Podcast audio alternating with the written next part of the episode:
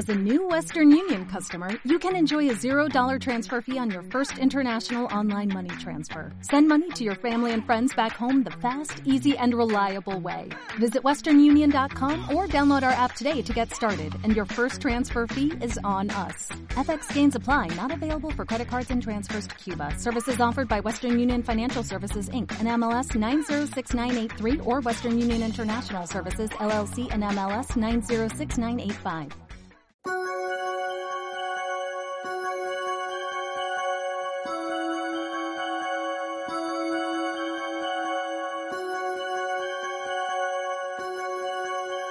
Devoradores del Misterio, la voz del aficionado.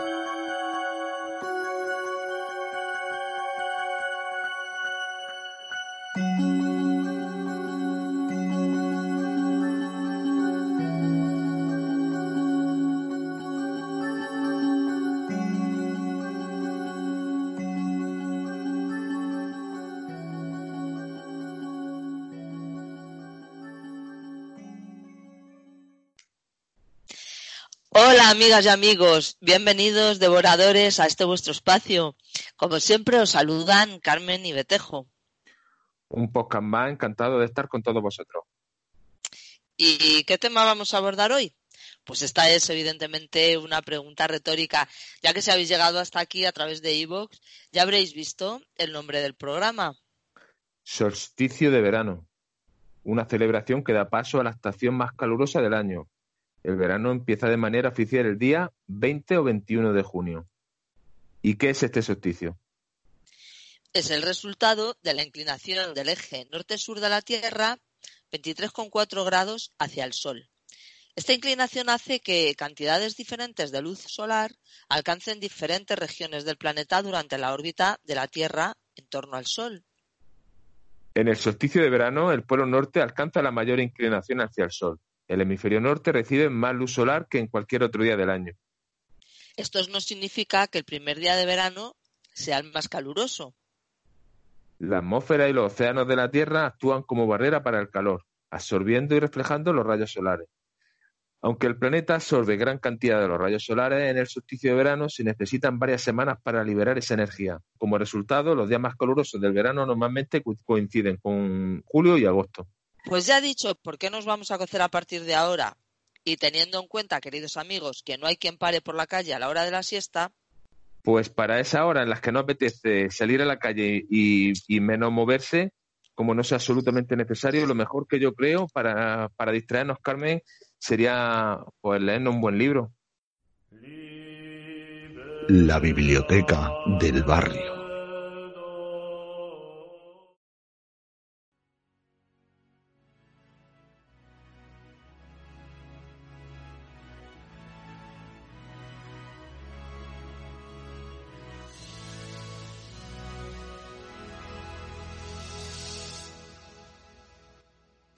Si leer es una de nuestras grandes aficiones, eh, hacerlo en este tiempo además es un placer. Y para eso hemos venido a la biblioteca a ver a Cristina a que nos cuente alguna lectura. ¿Cómo lo ves, Betejo?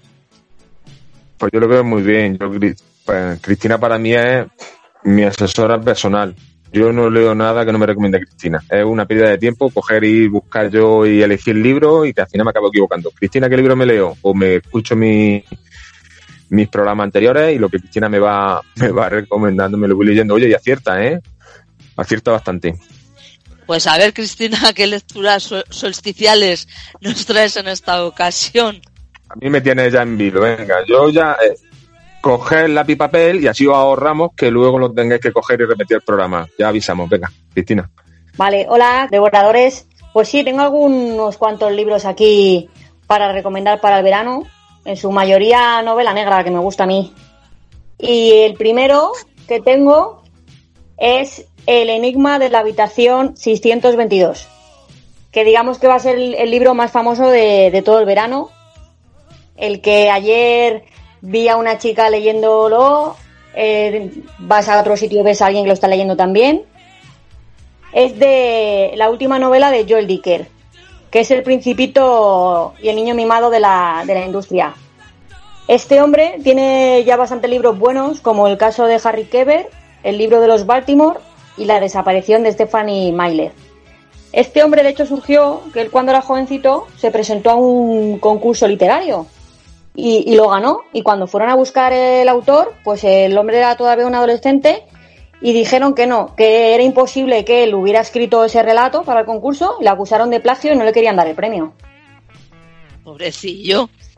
El título llama, ¿eh?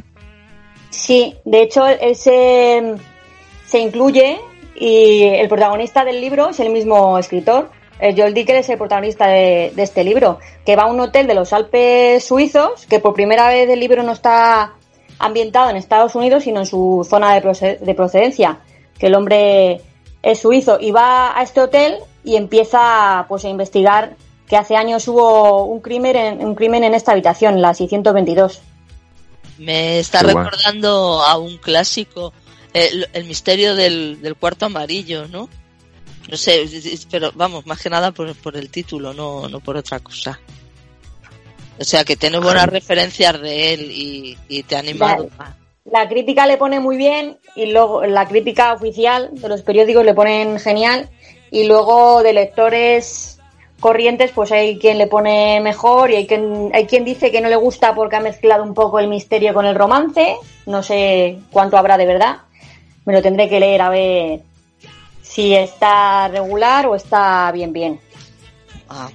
Y sí, y me han gustado mucho mmm, todos, menos el último que me leí, que es como raro porque me estaba como leyendo el libro, que no es como que leía leía, no llegaba a ninguna parte, pero me parecía interesante. Digo, es el arte de no contar nada y mantener el interés.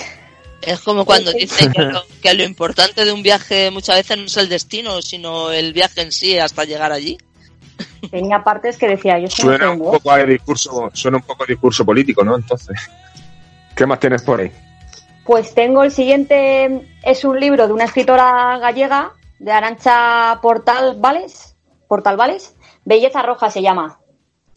Muy y bien. es un libro que está está muy bien. Es el típico asesinato que están cenando un, dos matrimonios en un jardín está la adolescente, la hija de los dueños de la casa, en la habitación y en algún momento de la, de la cena, alguno de los que entra a la casa en este ir y venir de voy a por la ensalada, voy a por esto, alguien mata a la, a la chica de 15 años y tiene que ser uno de esos seis, seis personas, porque no hay nadie más. Uno de los seis la ha matado y no se sabe quién. Este tiene una pintaza, vamos, y además industria española. Sí, la verdad es que está muy interesante. Además, como le meten ahí como belleza visual, porque la chica aparece en su habitación, que es totalmente blanca, le echan como un bote de pintura roja que parece sangre, la asesinan y la tiran ahí en medio, como que está muerta en una habitación llena de sangre. Que encima le ponen ahí el escenario del crimen. O sea, decoran, decoran el escenario. Decoran ¿no? Este me ha recordado un poco el libro este que me recomendaste, el de Rein, Reina Roja. Puede ser que me, que me lo recomendaras, que también aparecía muerto alguien. La policía era, era una colaboradora de la policía que iba, que iba resolviendo el crimen a lo largo, a lo largo del libro, ¿puede ser? Este se llama Belleza Roja y también va, eso sí, de, de crimen. Aquí le meten un poco la belleza, la belleza visual y en el otro la investigadora pues como que ve ahí todos los detalles y, Además, es una chica, ¿no? Que, que son menos eh, prolíficas en el, en el género. Sí, Arancha Portal, vale. Sí, sí, las mujeres parece que escriben menos en este género. Escriben muy bien, pero porque grandes escritoras de novela negra han sido mujeres, pero sí es verdad que parece que, que hay menos, o por lo menos se las visibiliza menos en este género. Sí, Ahora ya en, en, no, en España está saliendo ya bastantes, ¿eh? Hay alguna ya que otra. Está Dolores Redondo, Eva María García Saeturturi. Hay unas cuantas ya. Sí, ahora sí, en la última remesa sí, pero. Están saliendo última remesa buena, ¿eh? Sí, tradicionalmente ha, ha, habido, ha habido, ha habido menos. Eh, en las, en las clásicas ha habido menos. Incluso hay una autora francesa que es muy buena y, y tiene seudónimo masculino. Eh, esta chica, ¿cómo se llama? Fred, Fred, Vargas. Fred Vargas es, es mujer también. Yo me he preguntado siempre qué es lo que tiene que haber en la cabeza de un escritor o de una escritora para poder, des- para poder desarrollar una, una historia como esta. Uh. Es verdad, eso no lo sé. Eso sí me lo he preguntado Es una también. cosa que da miedo, ¿eh? Sí. Hombre, son, son los libros, son los libros más lógicos, son los libros más lógicos que, existen, ¿eh? Eh, yo creo que sentaron, la, sen- sentaron las bases un poco engañosamente, pero un poco sentaron las bases con Anne y Agatha Christie, ¿no? De, de un poquito seguir un patrón y una lógica, y aunque ellos, ellos mm, son como más y luego mienten y engañan, se saltan su propia lógica, pero yo creo que es uno de los géneros que más, que más, en los que más se emplea la, la lógica. ¿Tú piensas que si Agatha Christie hubiese, en vez de haber sido escritora, hubiese sido asesina en serie, lo hubiesen pillado? Yo creo que no, porque es de los diez negritos y que es el referente y siempre tiene unas ideas, yo creo que no lo hubieran pillado. De hecho, eh, quiso castigar a su marido por una infidelidad, creo, y desapareció un fin de semana y todo el mundo buscándola y la mujer aposta en plan de para que os fastidiéis. Es como hay un- una etapa de su vida eh, en el misterio de dónde se fue a esconder. Bueno, Cristina, cuéntanos más. A ver, ¿qué, ot- qué otro libro tienes por ahí? Pues tengo, que este me gustó mucho, me lo volvería a leer. Muerte en la nieve de Lucy Foley. El, es ir de excursión a pasar el fin de año con amigos de la facultad con quienes se ha perdido la complicidad y contacto con los años, que hace tiempo que no los ves. En un refugio aislado, en un páramo nevado, que puede salir mal. Entonces, claro, es que si no tienes confianza con gente y te vas a juntar con ellos ahí unos días, pues puede salir mal el, el asunto.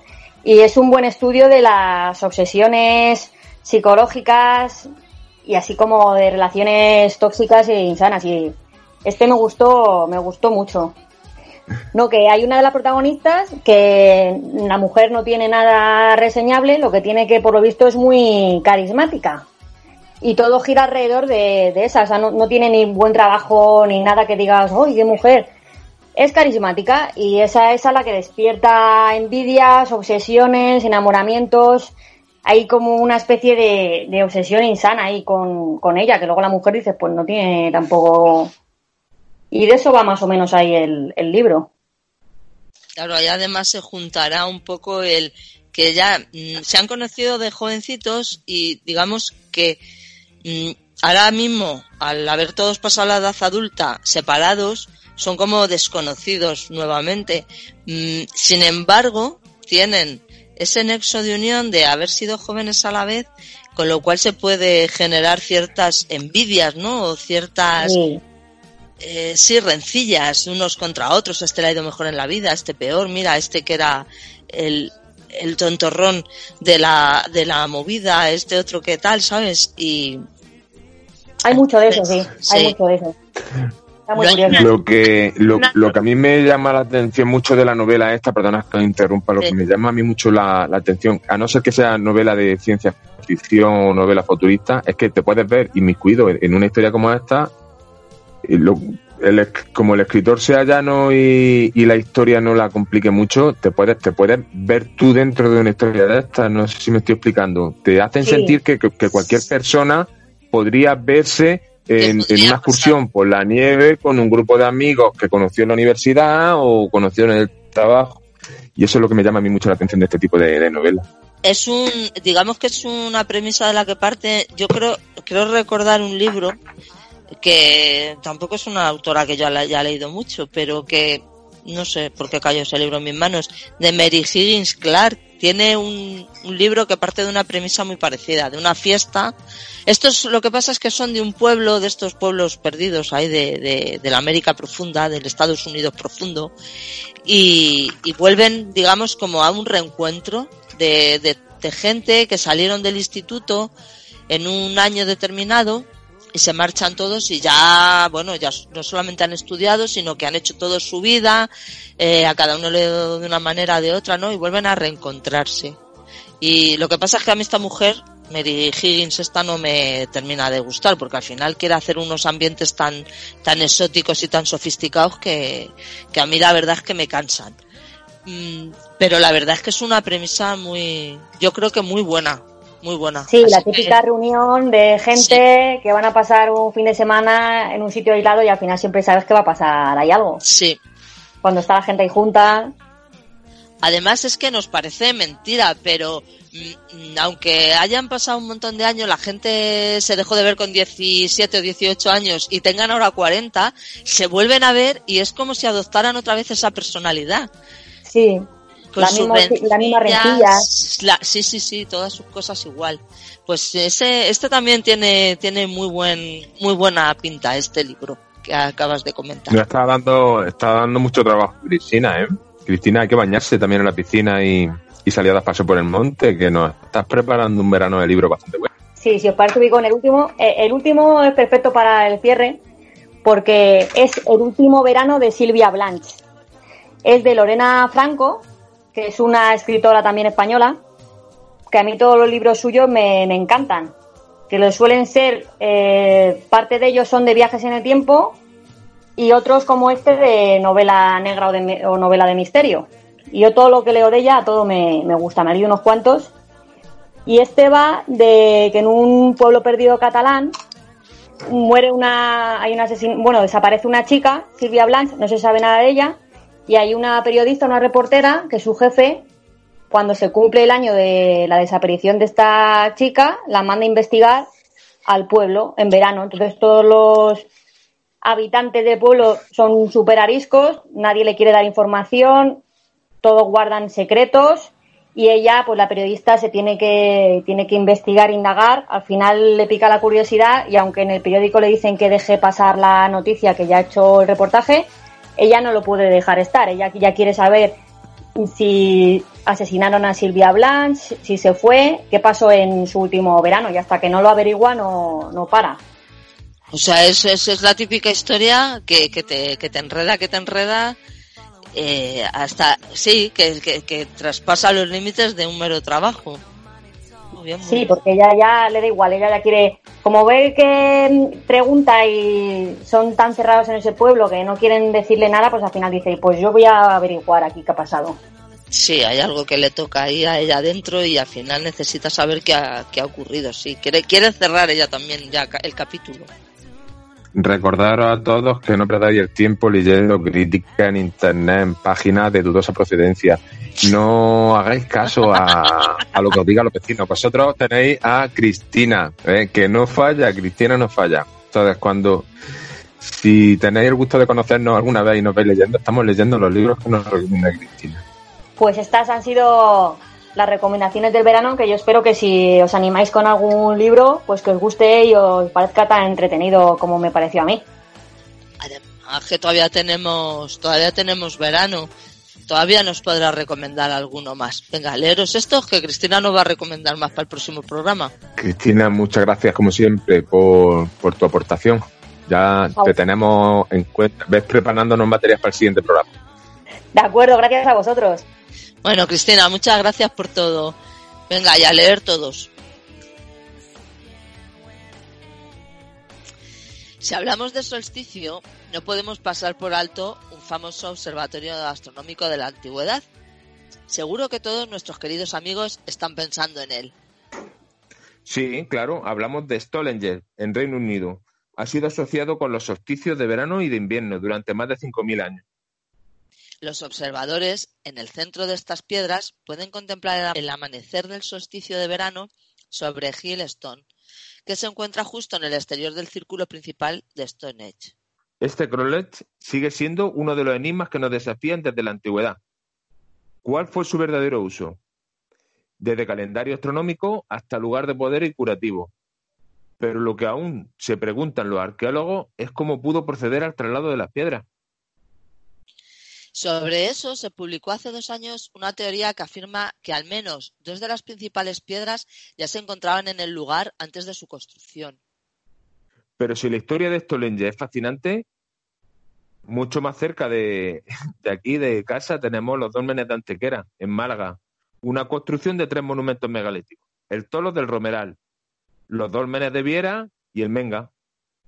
Este último, más antiguo incluso que la datación de Stonehenge, pues cuenta con 6.000 años de antigüedad.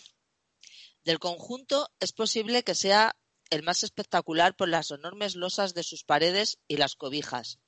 Se estima el peso de la última de ellas en 180 toneladas.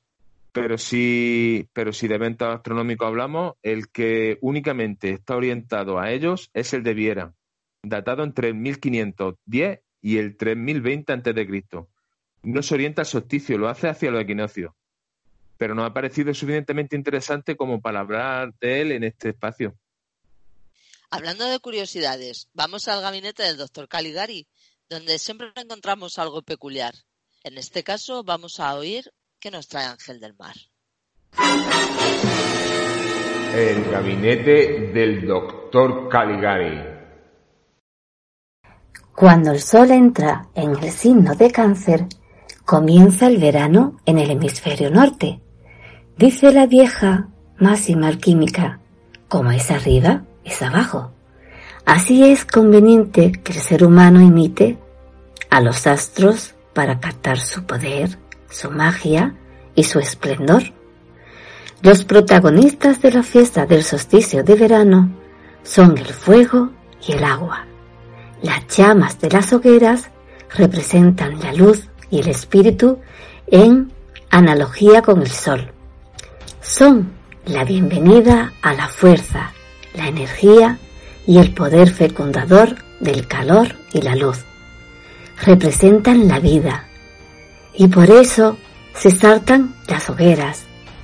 Estas tienen carácter purificador y medicinal el fuego desinfectante nos previene de males y enfermedades. Escribir deseos en un papel y quemarlos en la hoguera, dando tres saltos para que se cumplan, o, quemar trastos viejos, está relacionado con este fuego purificador. El agua es el otro elemento mágico de esta noche. No olvidemos que el sol entra en cáncer, que es el primer signo del agua. Por eso, bañarse en las fuentes o en el mar es uno de los ritos practicados para recibir el verano. Lavarse la cara en el, en el agua del mar justo a medianoche para conservar la salud y la belleza durante todo el año o enjuagarse el rostro con agua donde la noche anterior se ha sumergido un ramillete de hierba de San Juan.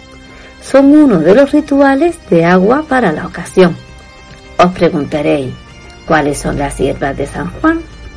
Pues pueden ser desde romero, de la, a desde romero a la hierba luisa, menta o lavanda, que no hay una unanimidad en su uso para pedir la fertilidad de la tierra y de las cosechas, se entierra un trozo de vela que haya ardido durante la noche de San Juan. El agua de manantial recogida la mañana siguiente a la noche de San Juan tiene propiedades curativas y ahuyentan el mar de ojo. Si nos lavamos la cara y el pelo con este agua, o la de rocío de la noche de San Juan, asegura salud y belleza para el resto del año.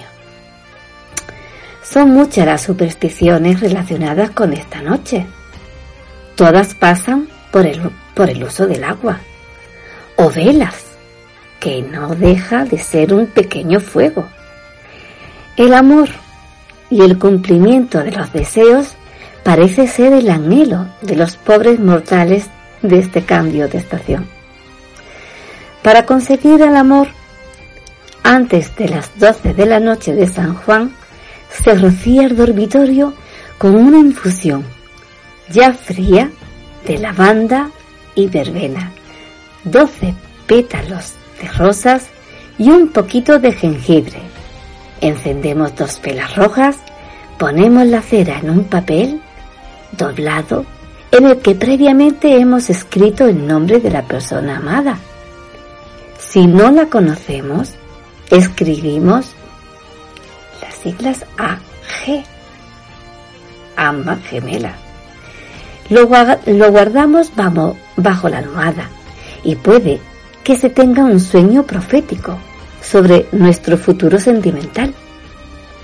Si lo que queremos es saber el futuro de la relación entre dos personas, pondremos un par de agujas en un cuenco profundo lleno de agua y las dejaremos flotar a ver si los alfileres se juntan o se separan, como harán las dos personas. Para conseguir un deseo, pon bajo tu almohada una rama de hiedra común y un papel blanco con un mensaje positivo escrito. Antes de dormir, enciende una vela blanca, dejando que se consuma. Junto al papel, la hiedra y la cera que se haya quedado. Al despertar, se quema el papel y se entierra todos los elementos bajo tierra para que fructifiquen los anhelos. Pero si hay una superstición curiosa, es la de dormir con tres patatas bajo la almohada, ¿sí? Una de ellas entera, otra rasgada, rascada y la última pelada. Al despertar, se introduce la mano bajo la almohada y se coge una de las patatas. Si es la que está entera, el futuro será próspero. Si la rasgada nos vaticina altibajos y la pelada es la de la mala suerte.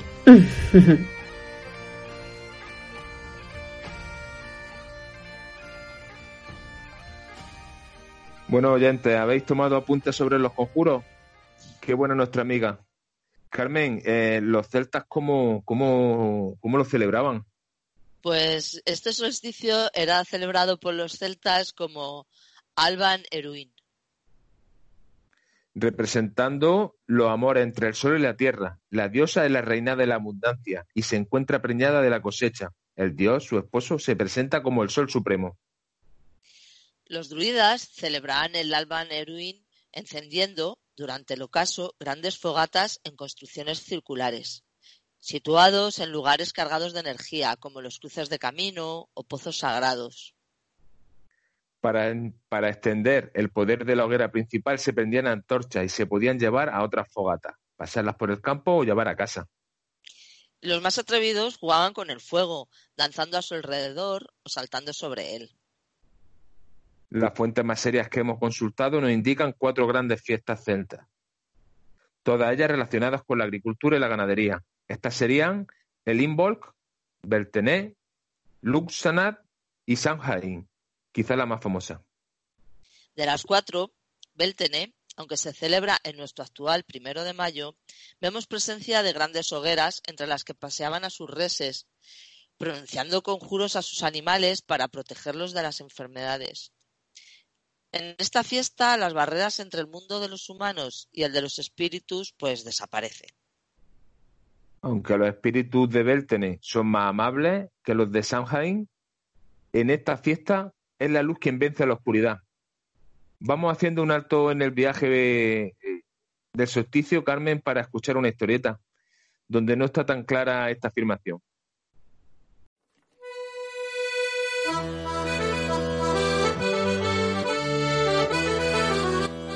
Con el eco de las voces cantando en sus oídos, se adentró en el perfume del romero y el tomillo. El resplandor de las hogueras sobre los árboles les dotaban de un siniestro movimiento, garras que parecían querer apresarla. Al final del camino, de guijarros brillantes por la luz de la luna, estaba su destino. Retardaría su llegada recogiendo pequeñas plantitas y hierbas, que alojaría en su cestilla, la misma que había pertenecido a su madre, y antes de ella a su abuela no creía mucho en el ritual, pero por ellas lo haría, por su recuerdo, por aquellas noches de solsticio de verano que había compartido las tres juntas. La luna, apresada por los juncos, nadaba en la orilla del lago. Sobre la superficie del agua iluminada depositó el contenido de su cesta, dejándola a continuación junto con sus sandalias sobre una roca. Despacio sumergió los pies en un agua bastante fresca un ruido, como el de una pequeña piedra cayendo al agua, le hizo detenerse y mirar a su alrededor. Por allí no se veía nadie. La corriente había colocado las briznas alrededor de sus tobillos. Distraída, mirándolas, se olvidó del ruido. El reflejo de la luna desapareció del agua. Elevó la vista hasta el cielo en busca de una nube que la ocultase. Está en todo su esplendor. Era el mismísimo espejo donde se miraba el sol. Inquieta, volvió a mirar a su lado. Todo era oscuridad. Elevó la vista a su alrededor y una silueta se dibujó en el horizonte.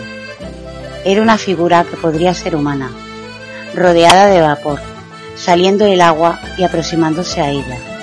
Donde debería estar los ojos lucía el resplandor rojo de dos brasas incandescentes, como los de las hogueras que a unos kilómetros los jóvenes se empeñaban en saltar. La voz no pudo salir de su garganta ni sus pies del agua. La figura había emergido hasta lo que debían ser sus rodillas, cada vez más cerca. Respiró hondo y por fin comenzó a mover las piernas. Las notó muy pesadas, como atrapadas, y cuando se volvió a mirarlas contempló con horror que lo que antes eran preciosas plantitas aromáticas se habían convertido en horribles garras que tiraban de ella con tal fuerza que consiguieron derribarla. En su lucha contra el agua, notaba cómo sus pulmones perdían el aire que no podía recuperar y cómo su espacio era ocupado poco a poco por el agua. Lo último que vio fue el sol reflejado en la luna y todo se fundió a negro. El amanecer llegó temprano. Por algo era la noche más corta del año. Una cuadrilla de chicas y chicos buscaban por la zona, movían los setos y matorrales.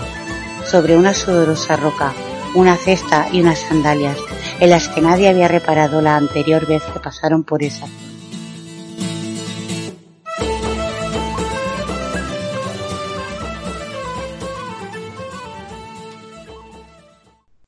Pobre chica, qué extraño final por fiarse de las consejas antiguas. Bueno, pues para los mesopotámicos el culto a la fertilidad se ubica más en la primavera. Nos encontramos con Dumuzi. Es el dios del riego, del cultivo y el renacimiento de los campos. Es el dios de la ultratumba que la mitología sumeria hace renacer todos los años para parearse con la diosa Inanna. La unión de estos dos dioses celebra el año nuevo, la primavera. Dumuzi se sacrifica a los demonios para salvar a su consorte, prisionera en los infiernos, y se convierte en, el- en un dios de ultratumba. Dumuzi sale de allí una vez al año para unirse a su amada y dar prosperidad y riqueza a todo el país. Y en el antiguo Egipto, el solsticio de verano coincidía con el año nuevo. El año se iniciaba con la aparición de Sirio, al amanecer antes que el sol, que anunciaba la crecida del Nilo. Los sacerdotes llevaban las estatuas de los dioses al tejado de los templos para exponerlos a los rayos del sol del amanecer. Desde allí se proclamaría el año nuevo y la destrucción de los diques que cerraban los canales para dar paso a la inundación que fertilizaría en los campos. Una vez hecho esto, se celebraba una fiesta donde la población disfrutaba de ricos manjares, entre música, danza y aprovechaban para navegar por el río en barcas adornadas con guirnaldas de flores. Esta fiesta estaba relacionada con el rejuvenecimiento y regeneración de los campos. Debido a la precesión de los equinoccios, la fecha de la aparición de la estrella en Egipto es actualmente a finales de julio. En Egipto, concretamente en Nazca, en la zona sur del país, está el yacimiento megalítico más antiguo, entre 6.500 y 7.000 años de antigüedad.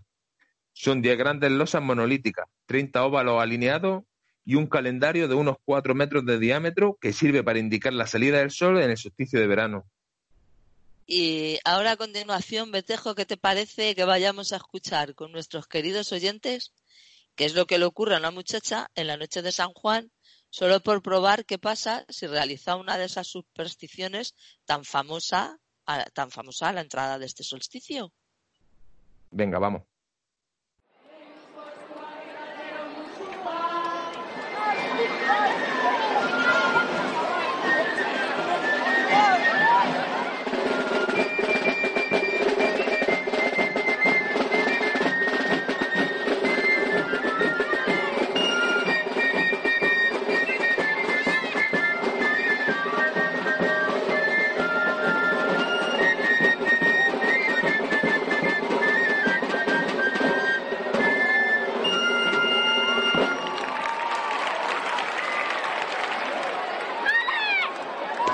Qué buena noche hace.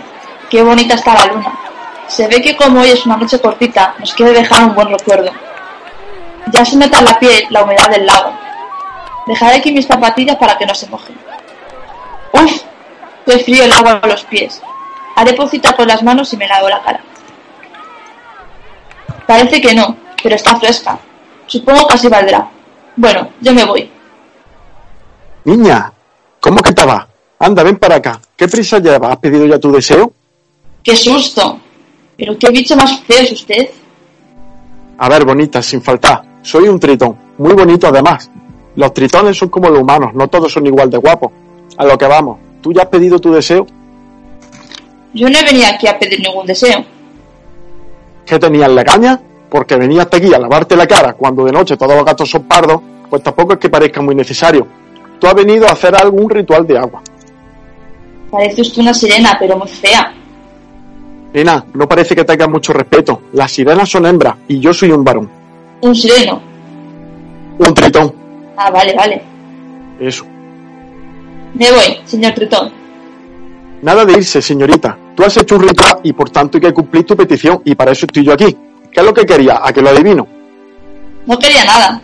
Bueno, he oído que un baño nocturno, cuando entra el solsticio, proporciona belleza y salud durante todo el año.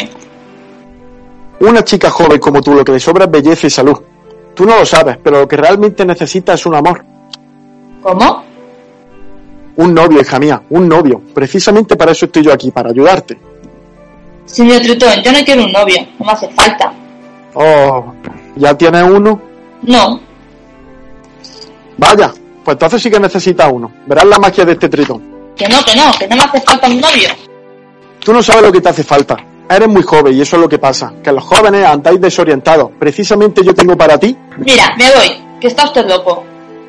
No, pequeña, no te vayas. Necesito que me pida un deseo y los novios pues se me dan bien. Si no me pide un deseo, ¿qué va a ser de mí? Me van a echar del panteón de los dioses. ¿Es usted un dios? No, un ser mitológico, no llego a Dios. Lo he dicho por darme un poco de importancia. En cualquier caso da igual. Voy a ir al paro de la misma forma, me desahuciarán del lago, ¿dónde voy a vivir? Todo el mundo es un descreído, nadie cree ya en la magia. Venga, pídeme un deseo. Si no quiero un novio, pues otra cosa. Así a bote pronto, vamos, que se me ocurren muchos deseos. Pero qué tontería. Bueno, probemos a ver. Me tienes que solucionar la vida económicamente. Pues claro que sí. Te voy a proporcionar un novio que ande desahogado. Y dale con el novio. Seguro que cualquier deseo que te pida pasará por colocarme un novio. Te he dicho que no lo quiero. No, si al final va a ser verdad que no sirvo para nada. Me he quedado obsoleto. Cuando yo empecé en esto del lago, todas las chicas jóvenes como tú se acercaban en noches como estas para pedirme un amor, ser correspondida por algún muchacho en el que se habían fijado, o más fácil todavía, un novio, así al que fuera. Mire, no se desanime. Todavía queda mucha noche. Y alguien se ha acercado aquí que no le viene mal un novio. Que no, hija, que aquí no se acerca nadie como no se van a tirar un sofá viejo o cualquier mierda que le sobre en su casa. Que encima si me descuido me van a descalabrar. Si tú no me ayudas, ¿qué va a ser de mí? No se ponga usted triste. A ver cómo lo solucionamos. Para que usted no pierda su casa y yo no tenga que cargar con un novio. Pensándolo bien, ¿tiene usted novia? ¿Qué va? Yo soy un tritón solitario. Si tuviese novia me habría ido a su casa y aquí iba yo a estar aguantando todos los desperdicios que tiran los asquerosos sobre mí. Que me tienen en el fondo del lago que parece un vertedero. Pues tampoco es tan grave el problema. Lo que necesita es un sitio donde vivir. Creo que ahí te puedo ayudar. ¿Puedes pasar un ratito fuera del agua? Sí, un par de horas. Digo yo que puedo. ¿El agua del mar cómo te sienta? Como un guante. Pues eso está solucionado. ¿Qué haces? Saca el móvil. Voy a poner un WhatsApp a un amigo. Verás, le escribo. A que no hay huevos ir a Valencia a comer una paellita.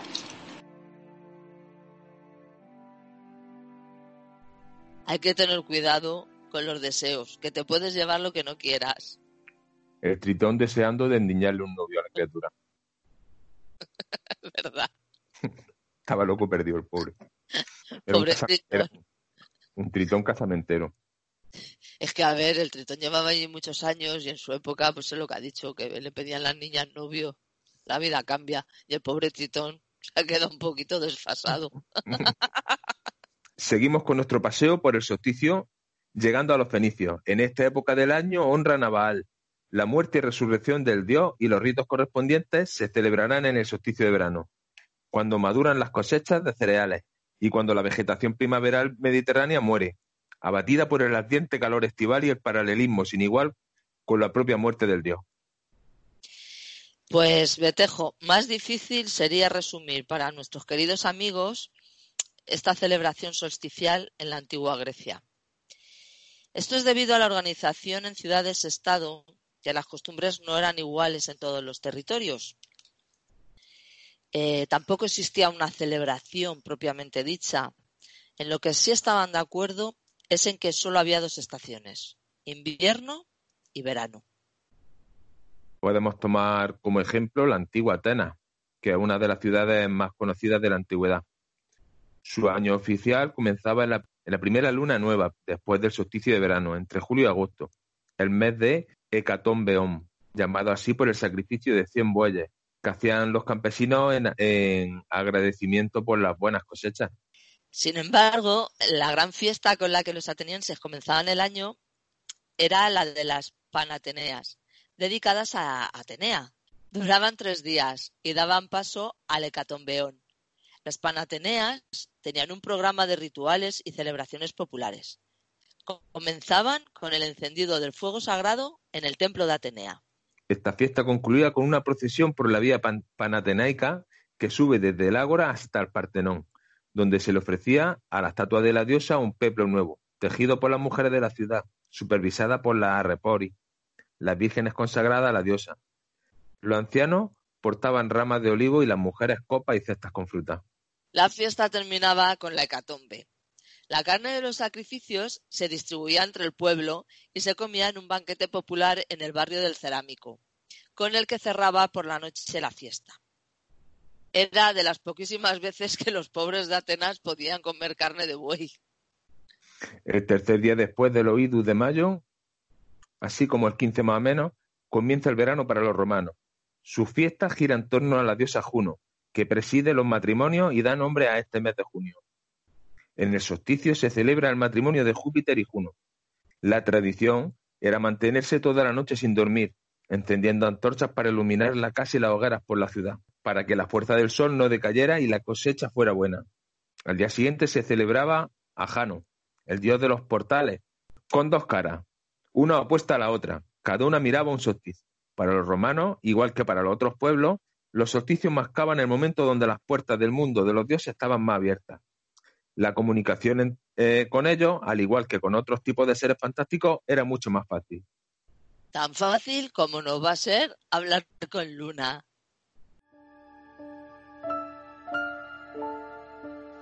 Luna roja.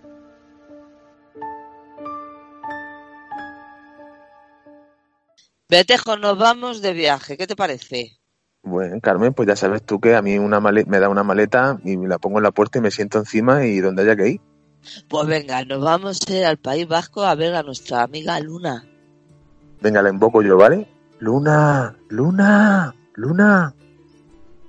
Vaga, viga, higa laga, boga, sega, sai, soy, vele, arma, tiro, pun, sirristi, mirristi, gerrena, plac, olio, sopa, kikili, salda, urrupedan, edo, clic, ikimili, clic. Hola compañeros, una alegría volver a encontrarnos y un placer compartir de nuevo un ratito con nuestros devoradores y devoradoras. Os preguntaréis qué es esto que habéis oído. Eh, ¿Alguno de vosotros habéis oído antes este conjuro hecho canción? Yo no, pero estoy segura que nos lo vas a explicar, Betejo. ¿Tú has oído el conjuro alguna vez? yo, sí lo, yo sí lo he oído y porque sí lo he escuchado a ella. Hablando con ella por privado me lo ha, me lo ha contado. y, y tiene un mérito impresionante porque es un trabalengua. Con razón luego si es un conjuro y es para hacer alguna petición a algo divino, te lo concede, porque si eres capaz de repetir el conjuro. Bueno, pues esta canción se escucha en la película Las brujas de Zugarramurdi durante la secuencia que describe un aquelarre. Y bueno, es una canción que de hecho se sigue cantando en algunas de nuestras fiestas más representativas, como las de estos días. Anda, Betejo, ¿ves? Pues yo también lo he escuchado, por lo que se ve, porque la peli yo la he visto. Y Luna, este conjuro en nuestro solsticio, por el solsticio que estamos atravesando ahora, eh, ¿qué lugar tiene? ¿Dónde lo englobarías? Bueno, pues estos conjuro eh, sirve para poder traspasar al mundo mágico y mitológico que habita por estas tierras. Entonces, eh, estos días de solsticio son unos días en que los personajes mitológicos están abiertos a encontrarse con nosotros mucho más fácil. Por eso mismo se utilizan estos días cuando más. Vale. Y tenemos unas máximas que supongo que en el País Vasco también, también se darán, como es el, los ritos de fuego, de agua. ¿Cómo se viven allí? Pues sí, mira, eh, básicamente eh, las fechas vienen protagonizadas por tres elementos, que son el fuego, el agua y la naturaleza, que precisamente son los lugares donde habita la mayoría de estos seres mágicos. Em, Respecto al significado que adquiere el fuego, por ejemplo, pues en un principio parece ser que se hacían las hogueras para ayudar al sol y darle más fuerza en estas jornadas que empiezan a declinar y los días se van haciendo más cortos.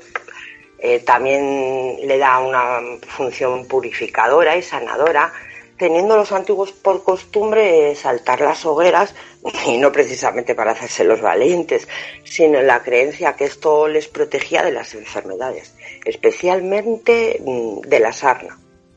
Sí, se ve una correlación con todas las con todas las culturas, con el resto de culturas, ese ese simbolismo del fuego eh, en ayuda del sol, el sol que ya empieza a declinar y ese fuego purificador y sobre todo sanador. Sí, bueno, sabemos que muchas de estas costumbres no son exclusivas de una de una sola zona, sino que más bien están muy extendidas. Eh, pero bueno, hay muchas costumbres, algunas eran más particulares. Te puedo seguir contando, por ejemplo, pues eh, que era costumbre que no solo había una hoguera, sino que en cada caserío, cada familia hacía su propia hoguera para hacer sus rituales. Aunque también el pueblo en conjunto solía acudir a, medianoche a prender una hoguera en un lugar muy estratégico como eran los cruces de caminos y en concreto aquí es un punto muy estratégico porque es el lugar donde se suele aparecer Gahueco, que es nuestro ser mitológico maléfico representativo de la noche. Qué importante los, eh, los cruces de camino en toda la en toda la mitología de Madrid para Madrid para arriba, ¿eh? porque aquí en Andalucía no tenemos no tenemos esa cultura el cruce de camino. Sí, son sitios bastante típicos de encuentros y, sucesos paranormales, ¿verdad? Em, también, por ejemplo, se hacían fuego en las esquinas de, la de las huertas para impedir que los espíritus de la noche las estropearan. Eh, después de que se apagasen esas fogatas, se recogían las brasas y se esparcían por las tierras ya labradas para preservar los cultivos. Y las brasas eh, también sirven para hacer amuletos de protección que en nuestra cultura se llaman kutunak. Es una costumbre que, mm, bueno, todavía hay gente que la conserva y se siguen haciendo amuletos. Es curioso el tema de los de los amuletos porque yo creo que es el solsticio que más que más los genera mm, los rituales, los amuletos. Yo creo que es uno de los solsticios, vamos, el solsticio que más lo genera y, y la estación que más que más genera este tipo de supersticiones. Pues sí, como bien dices, los solsticios son fechas abiertas a estas creencias, tanto el solsticio de invierno como el de verano. Pues quizás precisamente igual se celebraba más el de verano mm, por el clima nada más. Pero sí, son costumbres muy, muy, de, muy de estas fechas. Mm, hay más costumbres, bueno, la de quemar muñecos aquí en forma de bruja, por ejemplo, en el pueblo de Mundaca, aquí en Vizcaya, se quema una bruja montada en una escoba a la que acompaña un búho y, como no, un gato negro. Mm, pero bueno, también es una, es mucho más común. Hay alguna igual un poco más extraña, como que, mm, por ejemplo, en Guipúzcoa, en pueblecitos rurales de Guipúzcoa, se encienden unos ramojos, unos mm, manojos de trigo en la hoguera de San Juan y se va rodeando la huerta con ella en la mano mientras se suelen recitar pues distintos versos, depende del pueblo, de las creencias, eh, para así purificar también las, las cosechas. Bueno, Luna, yo estoy segura que en esa mitología vasca que es tan rica en personajes, tenemos algún animal, algún ser férico, iba a decir animalillo, algún ser férico que nos, que nos relacione todas estas fiestas, que nos las celebre. Venga, algo interesante que nos vas a contar seguro. Bueno, pues efectivamente que lo tenemos. Mitológicamente, este fuego típico de estos días está relacionado con Erensuge. Es una especie de serpiente dragón, porque aquí ya empezamos con las variedades de en zonas, etcétera. Entonces, bueno, es una especie de serpiente dragón de espíritu furioso y destructor que vuela dejando un rastro de fuego. De hecho, se dice que el color rojo del cielo en los atardeceres de estos días se debe a ese fuego de los dragones. Y no solamente las leyendas nos hablan de ellos, hay un ritual que se lleva a cabo en las fiestas de San Juan en los Pirineos Navarros, que consta de un grupo de jóvenes liderados por un adulto que encienden unas grandes teas en lo alto de una montaña y después van portándolas mientras descienden formando una gran hilera en forma de serpiente de fuego, representando, como no, a nuestro Erensuge. Bueno, qué interesante siempre los personajes de, mitológicos. Yo creo que es, nos, nos gustan mucho porque nos llevan a, a, la infancia. Todos siempre queremos escuchar historias.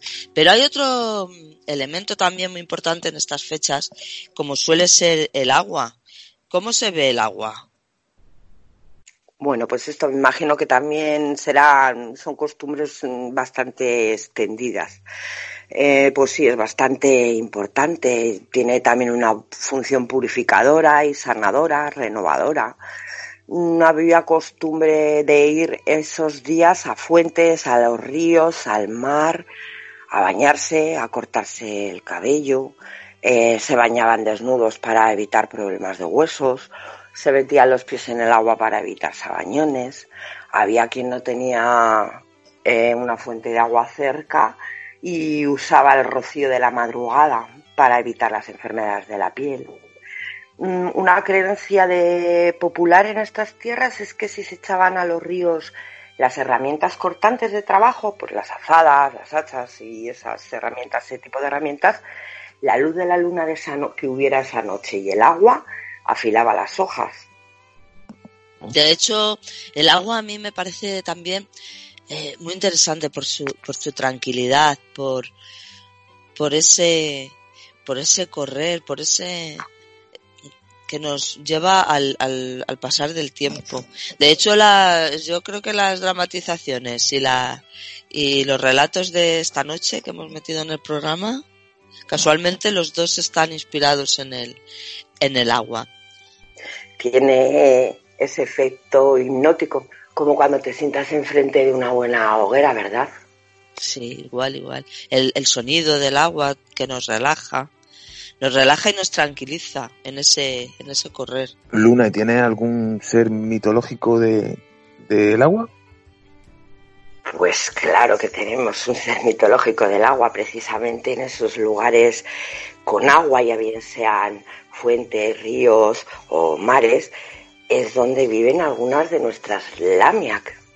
Habitualmente están representadas como bellísimas jóvenes rubias y de largas cabelleras que peinan con un peine, como no, de oro exclusivamente. Pero tienen un pero. Sus pies, en este caso las lamias que habitan en el agua, son de oca. Y es precisamente estos días cuando salgan continuamente a peinar sus preciados cabellos. Existe un lugar mágico y sagrado en Iganchi, en Navarra, llamado San Juan Sar. Y es mágico y sagrado por varios motivos. Primero, porque es reserva natural, natural por tener el único bosque de carpes de la península. Pero es que aparte de eso, dentro de este paraje nos encontramos con una gruta ermita con una fuente de tres caños y una tosca imagen humana de piedra. Hoy mm, está venerada como a San Juan, pero recoge antiguas leyendas que nos cuenta cómo fue sitio de seres mitológicos. ¿Queréis que os cuente la leyenda? Hombre, claro, estamos deseando. Bueno, pues un día de solsticio andaba Juancho con sus ovejas pensando en la grave enfermedad de la piel que padecía su mujer cuando encontró una lamia peinando sus cabellos al borde de la fuente de los tres caños. Al contarle este su pena, la lamia le dio el siguiente remedio diciéndole que bajo ningún concepto se lo contara a nadie. Moja un trapo en cada uno de los tres caños, pásaselo a tu mujer por el cuerpo y pone el trapo a secar. Cuando éste se seque, tu mujer sanará. Y eso pasó. Al curarse su mujer, Juancho, todo emocionado, no pudo callarse, claro, y se lo contó, pues, a todo el pueblo. Cuando volvió a pastorear cerca de la zona, de nuevo se le apareció la lamia, pero esta vez lo convirtió en piedra por contar el secreto. Qué bonito. El, el concepto de, de, secreto tan, tan común, ¿verdad? En todos los, en todos los cuentos, en todos los relatos, eh, que nos, siempre, nos dan una especie de, de moraleja. En Barba Azul, la habitación secreta a la que no se puede acceder. En Melusina, esa sirena que tiene su secreto y tampoco se puede ver. O sea, es, es, es bonito cómo se imbrican todas, todas las mitologías al final bueno, tanto, tanto se implican los elementos que, que llegan hasta nuestros días y se implican con nuestra realidad, porque hoy en día se replica, se replica este ritual sugerido por aquella lamia. La gente llega hasta Iganchi para mojar un paño en cada uno de los tres caños de la fuente y lavarse en el lugar donde tengan dolencias.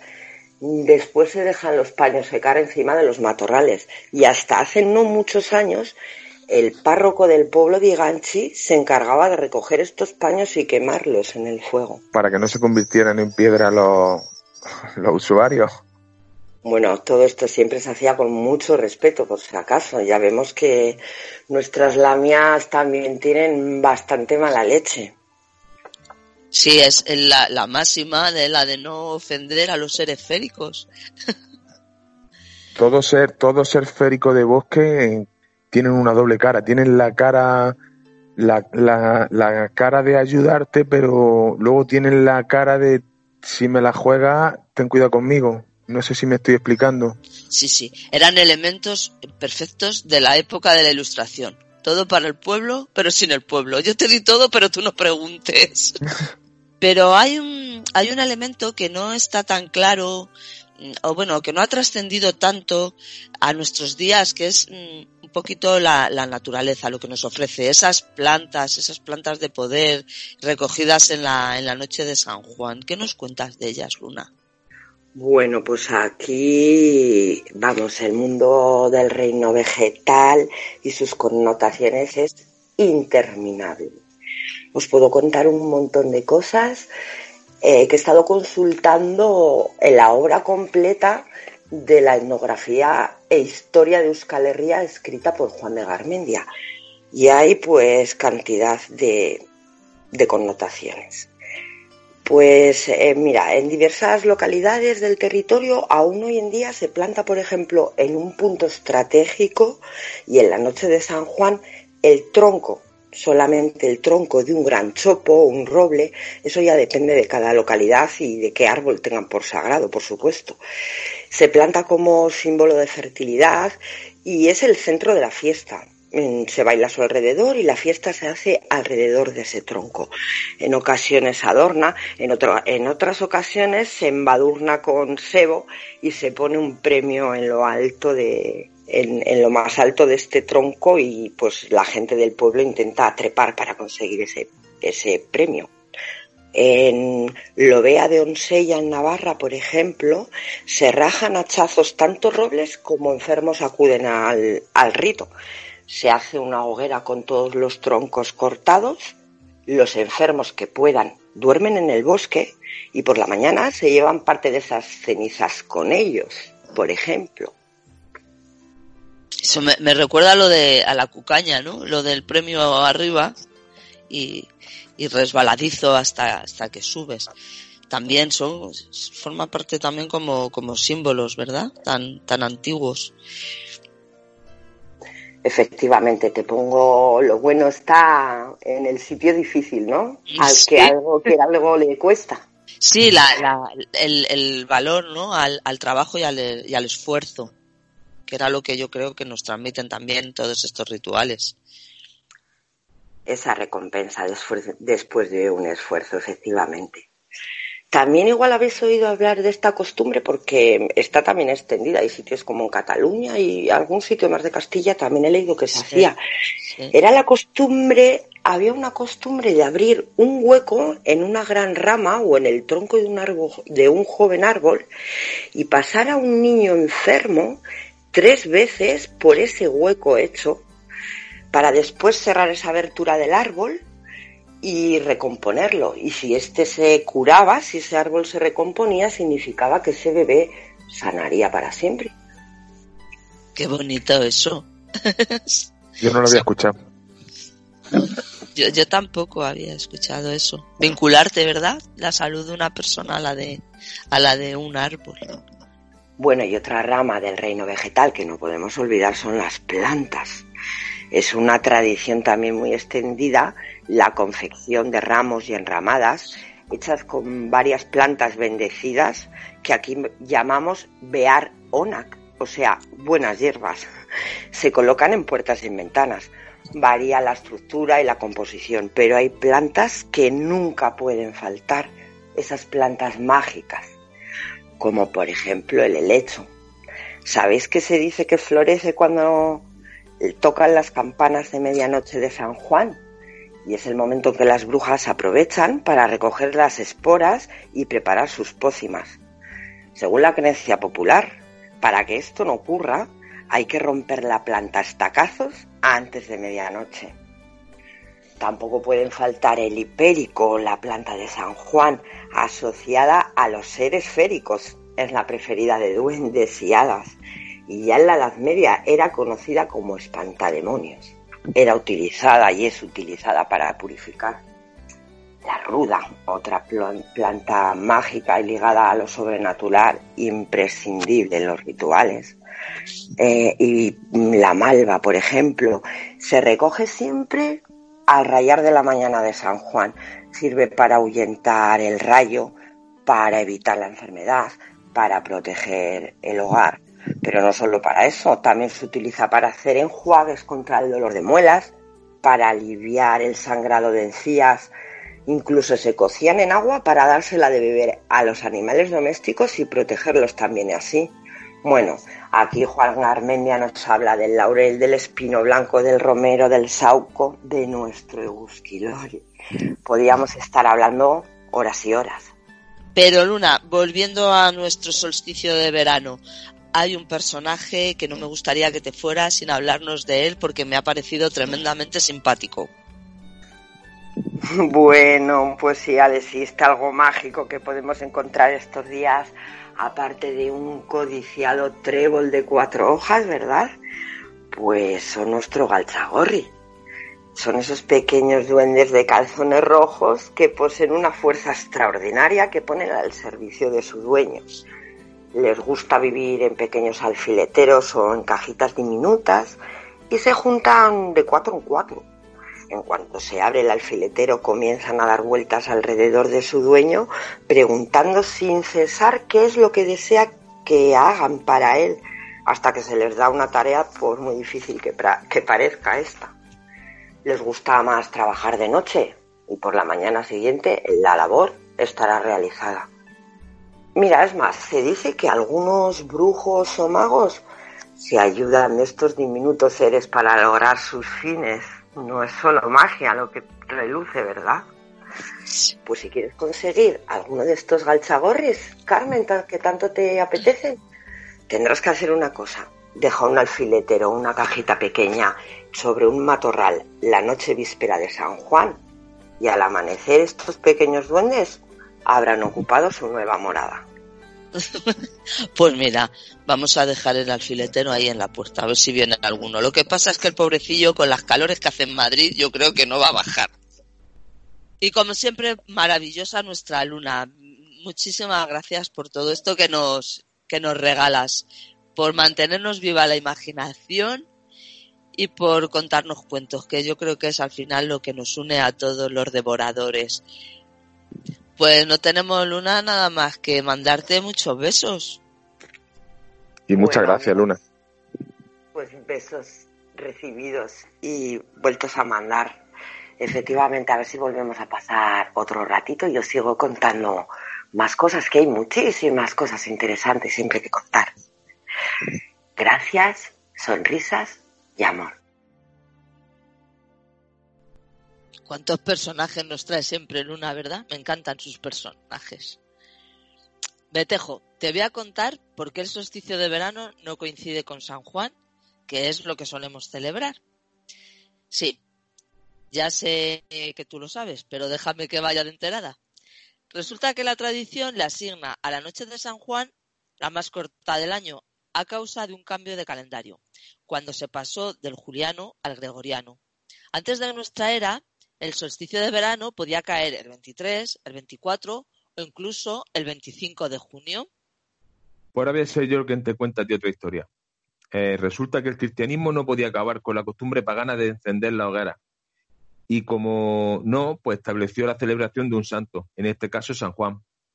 ¿Por qué San Juan y no otro? Porque según la Sagrada Escritura, cuando nació el santo, Zacarías, su padre, encendió una hoguera y saltó por encima de ella para agradecer a Dios el nacimiento de su hijo, pues su mujer era estéril y aunque en sueño había recibido el mensaje del arcángel Gabriel que anunciaba eh, su futura paternidad, él no lo creyó y como castigo a su falta de fe quedó mudo hasta que nació el hijo. Bueno, pues fíjate, ¿eh? la, la, la Iglesia Católica siempre aprovechando todos, todos los huecos, siempre tiene un santo para cada cosa. Bueno, Carmen, ¿y qué ha sido lo que más te ha llamado la atención de lo que hemos estado hablando hoy? Bueno, supongo que la, la celebración del solsticio y como fiesta agrícola, ¿no? Y, y que la sensación de que es una fiesta que, que, se, que se pierde, ¿no? Supongo que según nos vamos alejando todos de estas formas de, de vida más, más agrícolas, me da a mí un poco esa sensación. Y la, las estructuras megalíticas de, de, Málaga, que son cosas que tenemos olvidadas y fíjate, que cerca, bueno, cerca, cerca en mi caso, que soy de Jaén, pero que cerca las tenemos y, y qué cosas más bonitas y olvidadas.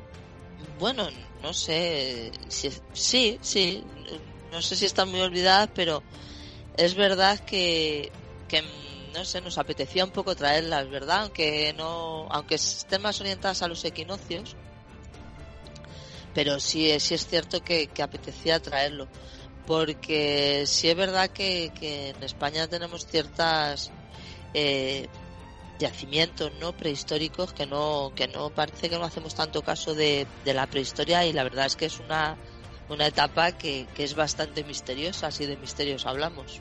Claro y son fiestas que hoy en día se están celebrando como San Juan como las noches de la hoguera de la Virgen del Carmen en la playa y son fiestas que vienen desde el paleolítico y, y a lo mejor se han se han difuminado a lo largo del tiempo pero vienen todas eh, vienen todas ejecutándose alrededor de los solsticios, alrededor de cosecha, alrededor de cambio de, de la noche más larga. Claro, sí, bueno, la duración de, los días, de, las noches, claro, nosotros ahora no nos damos cuenta tanto de ello, pues debido un poco a, que vivimos de una manera como muy artificial, con luz eléctrica, con calefacción, entonces no notamos el rigor de, de los fríos, del calor, eh, pero démonos cuenta que ellos están terminando, ellos saben que van hacia el invierno, como lo sabemos nosotros, pero claro, nosotros para nosotros no significa lo mismo que para ellos. Claro. Para ellos podría ser la diferencia entre, entre vivir y morir. Sabían que el, los días iban a ser más cortos, el, el, frío que se iba a, venir, a vecinar, a venir. Claro. la noche más larga, eh, la noche más corta o claro, en invierno sería la noche más larga y en verano el solsticio el día más largo. el día más largo, claro.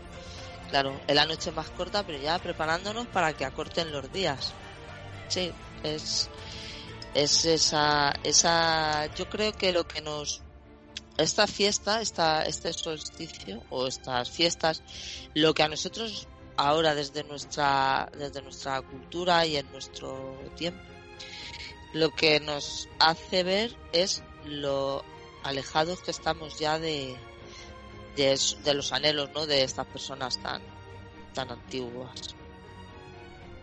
Carmen, si te parece bien, vamos a ir cerrando el programa, pero, pero antes darle las gracias a los chicos de Cantabria Oculta que nos han hecho una mención en, en su último programa, un programa estupendísimo que podía escuchar que va sobre testimonios de, de particulares y eh, mi amigo Baby, Alberto Baby, me hace me, me, dieron piropo. A mí Baby Baby me tiene enamorado, tío. Si me está escuchando, me tiene enamorado. Sí, muchas gracias a, los compañeros de Cantabria Oculta y bueno, deciros que sí, que nos subió, nos subió la audiencia, ¿eh? Nos subió, nos subió bastante nos dieron ahí un pequeño empujoncito. Esperamos no, no haberos defraudado a los, a los nuevos oyentes. Y bueno, y pues sí, ya si quieres vamos, vamos despidiendo el programa. Sí, pues nada, eh, que esperemos que le haya gustado a la gente. Nosotros, como siempre, esta es la línea que vamos a seguir. Nosotros no nos vamos a inventar nada y todo de lo que, todo de lo que hablamos se puede consultar perfectamente en una enciclopedia. No vamos a decir en internet porque la mayoría del texto que sacamos y la historia y demás eh, están sacadas de libro, de papel y contrastadas. Y bueno, pues queridos amigos, esperamos que, que el programa haya sido de vuestro agrado, un programa fresquito o caluroso, según lo queráis ver. Y recordad no dejéis nunca de haceros preguntas y de buscar vuestra felicidad. Está más cerca de lo que pensáis. Hasta aquí hemos caminado juntos, compartiendo espacio y tiempo, y si os agradó la compañía, ya sabéis dónde encontrarnos.